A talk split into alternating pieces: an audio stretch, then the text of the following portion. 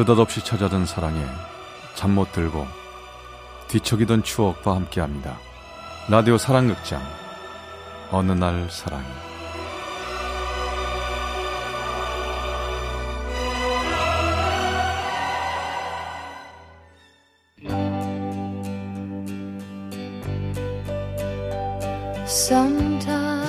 어느 날 사랑이 제오백팔 화 사랑이라는 이름.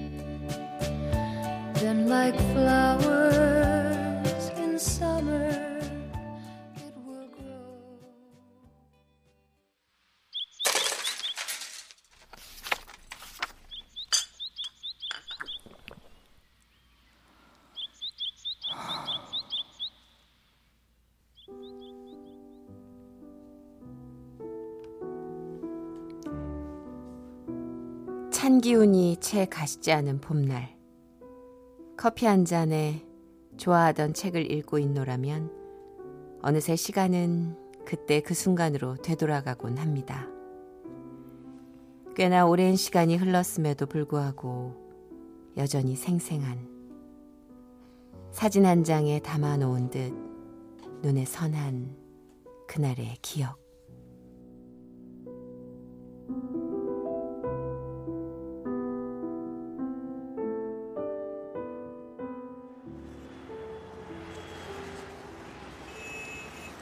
약속이 있었습니다.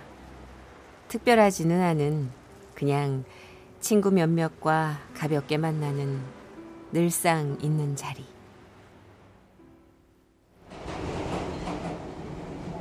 이번 역은 신촌, 신촌역입니다. 문이 열립니다.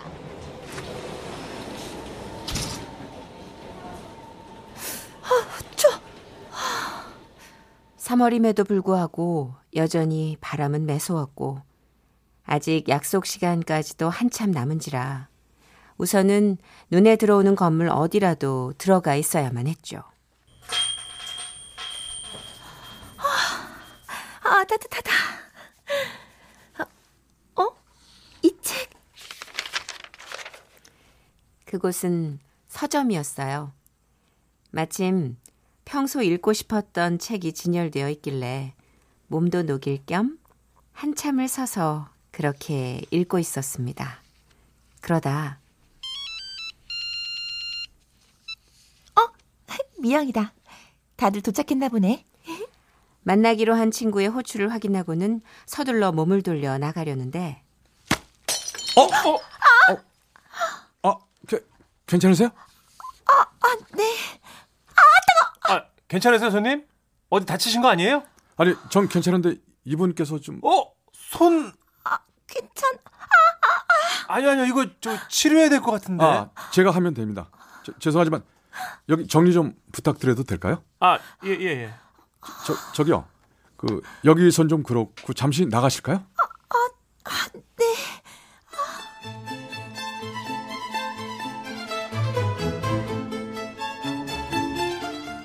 다행히 아주 큰 사고는 아니었습니다.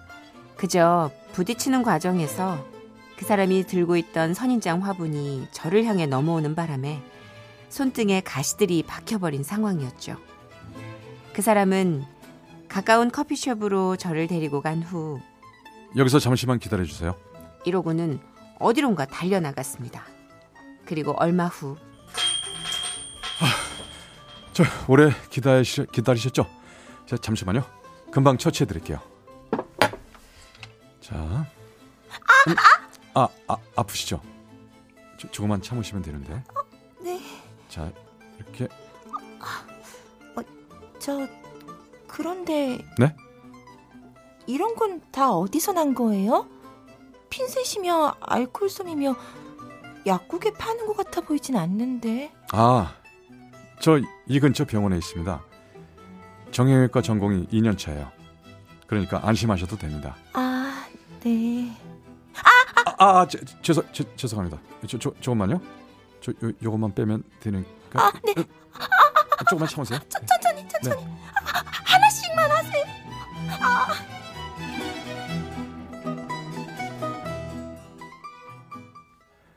하, 다 됐네요. 가시들은 모두 빼냈고요. 소독하고 약도 다 바르긴 했는데 한동안은 조금 욱신할 겁니다. 아, 거주 붙여둔 거 저녁 때쯤에 떼시면 되고요. 네, 감사해요. 아, 아닙니다. 저 때문에 다치신 건데. 아, 아니에요. 제가 급하게 돌아서지만 않았어도. 아, 맞다. 근데 화분 어떡해요? 아, 아, 괜찮습니다. 그냥 책상 위에 그 너무 그냥 횡해서 산 거예요? 어, 콜이다. 어, 아, 바쁘실 텐데 들어가 보세요 이제. 아, 그 저기. 아, 저도 그, 가봐야 할 곳이 있어서요. 아, 맞다 맞다. 그러시겠죠? 치료 고마워요 정말. 아, 저기 혹시 더, 덧나거나 하시면 다시 저. 아, 열... 아, 얼른 아, 가보세요. 아, 괜찮아요 정말. 그, 네, 그, 네, 그, 그럼, 네, 그러면, 네, 네.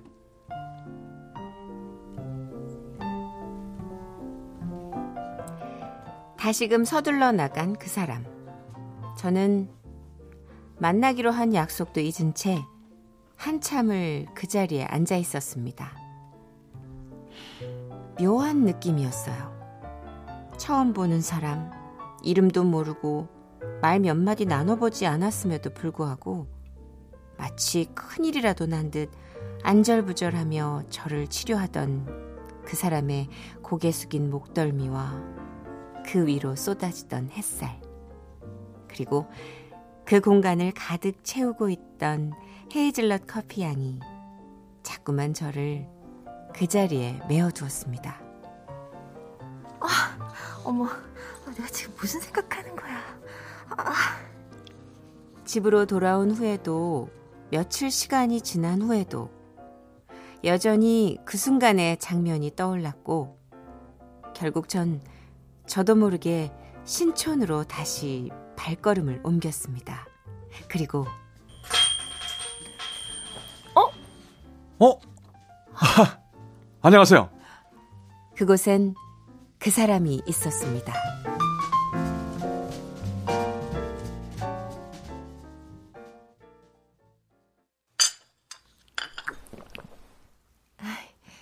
또 이 커피숍이네요. 그러게요. 서점 그리고 이곳 커피숍 똑같네요. 그래도 커피는 처음 마시는 거잖아요. 그날 저 치료하느라 커피 한 모금도 못 드시고. 뭐려. 아, 맞다. 커피값. 아, 제가 그날 급해서 나가느라 그냥 나간. 아, 아니에요. 진료비라고 생각하고 제가 냈어요. 오늘은 꼭 제가 내겠습니다. 음, 근데 오늘 서, 서점은 어떻게? 아, 저 그냥 근처에 볼 일이 있어가지고. 아, 아, 그래요? 그쪽은요? 아, 맞다. 하긴 일하시는 곳이 이쪽이니까 자주 오시겠네요. 아, 전 일부러 왔습니다. 네? 그날 이후 매일 왔었어요, 서점에. 혹시라도 다시 만나게 되지 않을까 해서요.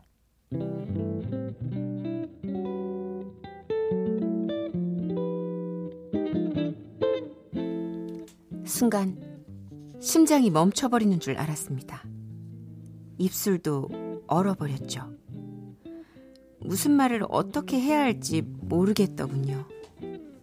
그저 그날 역시 창가로 들어오는 햇살은 눈이 부셨고 커피향은 진하기만 했으며 더 이상 고개 숙인 모습이 아닌 진지한 눈빛으로 저를 바라보던 그 사람은 사랑스럽기 그지없었습니다.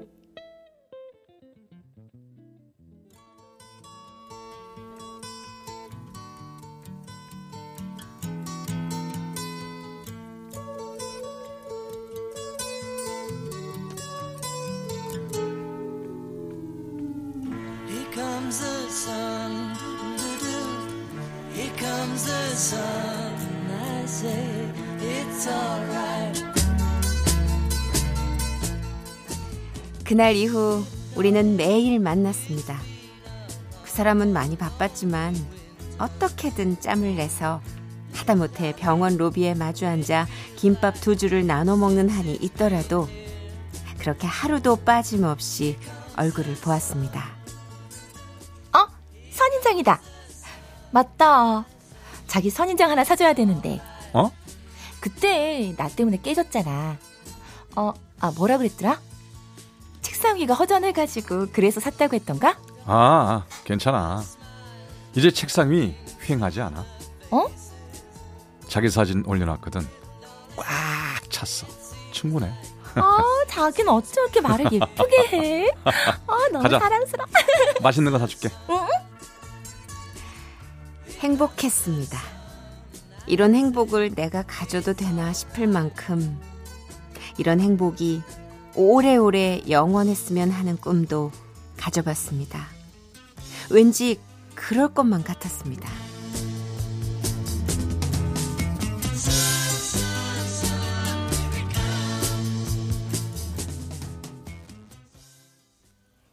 그렇게 시간은 흘러갔고 그 사람의 전공의 과정이 끝나갈 즈음 군복무를 앞두고 진지한 목소리로 말하더군요. 집에서는 내가 군의관으로 가기 전에 결혼을 했으면 하셔. 그래서 말인데 우리 부모님 한번 만나볼래?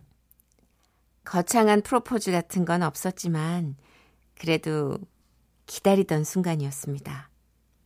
영원을 바랐던 그 꿈이 이루어지는 것 같았죠. 하지만 아이고야. 아이고, 내는 막 식사는 이만 됐다. 그래요. 반가웠어요. 조심히 가요.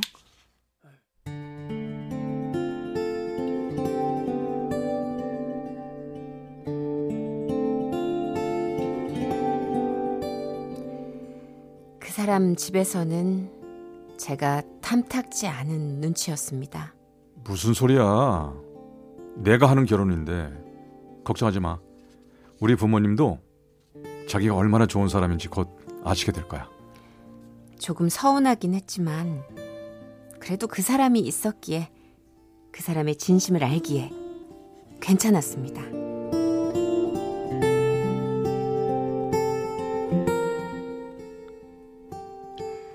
본격적으로 결혼 얘기가 오가고 양가 상견례까지 하게 됐습니다. 그날의 분위기도 썩 좋은 편은 아니었지만 그래도 이 고비만 잘 넘어가면 괜찮겠거니 했죠. 그런데 얼마 지나지 않은 어느 날 술이 거나하게 취해 들어오신 아빠가 제 손을 붙들면서 말씀하시더군요. 딸, 음. 너희 결혼 꼭 해야겠냐? 아빠. 아빠는 싫다. 내 딸이, 어? 내 귀한 딸이 그런 집으로 시집가는 건 난 싫어. 의사 사위고 뭐고 나는 다 필요 없다. 나는 그저 내 딸 아껴주고 챙겨주고 많이 예뻐해주는 그런 집에서 사랑 많이 받으며 사는 모습 보고 싶어. 아, 아빠... 무슨 일 있었어? 이번 한 번만 아빠 말 들어주지 않을래? 그러면 앞으로 내 딸이 살면서 어떤 선택을 하든 내가 다시는 반대 같은 거 안 하마. 어?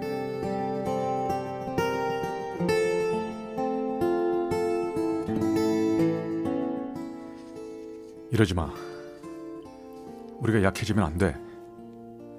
부모님들은 어떻게든 설득할 수 있다고. 시간이 지나면 다 괜찮아져. 그래, 그럴지도 모르지. 하지만 그 시간 동안 그 시간 동안의 상처는 어떻게? 나 우리 아빠 이러시는 거 처음 봐. 정말 미안하다. 자긴 몰랐지. 아버님이 우리 아빠한테 따로 연락하신 거. 나도 나중에 알았어. 이렇게 우리조차도 모르고 지나갈 일들 앞으로도 많을 거야. 그때마다 미안해하고 자책을 하고 그런 죄책감에 화가 나고 그 화가 두려워 멀어지고 상상만 해도 자신 없어. 자, 그럼 그러면 내가 끊을게. 내가 우리 부모님, 우리 형제들 안 보면 돼. 그럼 그래봤... 되잖아. 그래봤자 난 돈 보고 접근해서 부모 연까지 끊게 만든 더 나쁜 사람 되는 거야. 그리고 우리 아빠 한쪽만 텅 빈 결혼식장에 내 손잡고 들어가게 할 순 없어. 그러면 그럼 우선 기, 기, 기, 기, 기다려보자. 부모님들 마음 돌아설 때까지. 어? 내가 떠나주는 게 자기를 위한 거래. 그 얘기를 나도 아닌 우리 아빠가 듣고 오셨어. 아닌 것 같아. 자기를 위해서가 아니라 날 위해서, 우리 아빠를 위해서. 그만하자. 그렇게 우리는 헤어졌습니다. 매일 밤 내 방 창문 아래에서 목 놓아 내 이름을 불러대던 그의 목소리도 어느 날부터는 들리지 않더군요. 닦아도 닦아도 멈추지 않던 눈물이 조금씩 말라갈 즈음 그는 어느 깊은 산골의 부대로 떠났습니다. 결혼을 했다고도 합니다. 딸이 태어났다고도 했습니다. 군의관을 마치고 이름난 종합병원의 과장이 됐다는 소식도 들려왔습니다. 사람들은 그렇게 애써 지우려 해도 지워지지 않는 그 사람의 이야기를 쉬지도 않고 제게 전해줬습니다.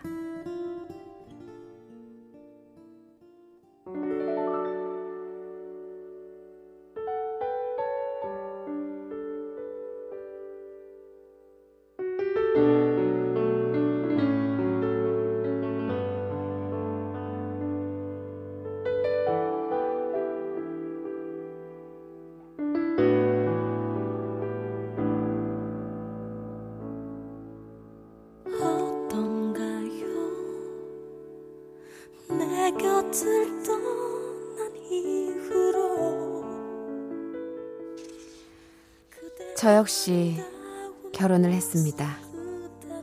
저희 아빠가 바라는 대로 저를 많이 아껴주고 사랑해주는 새로운 가족들이 생겼습니다.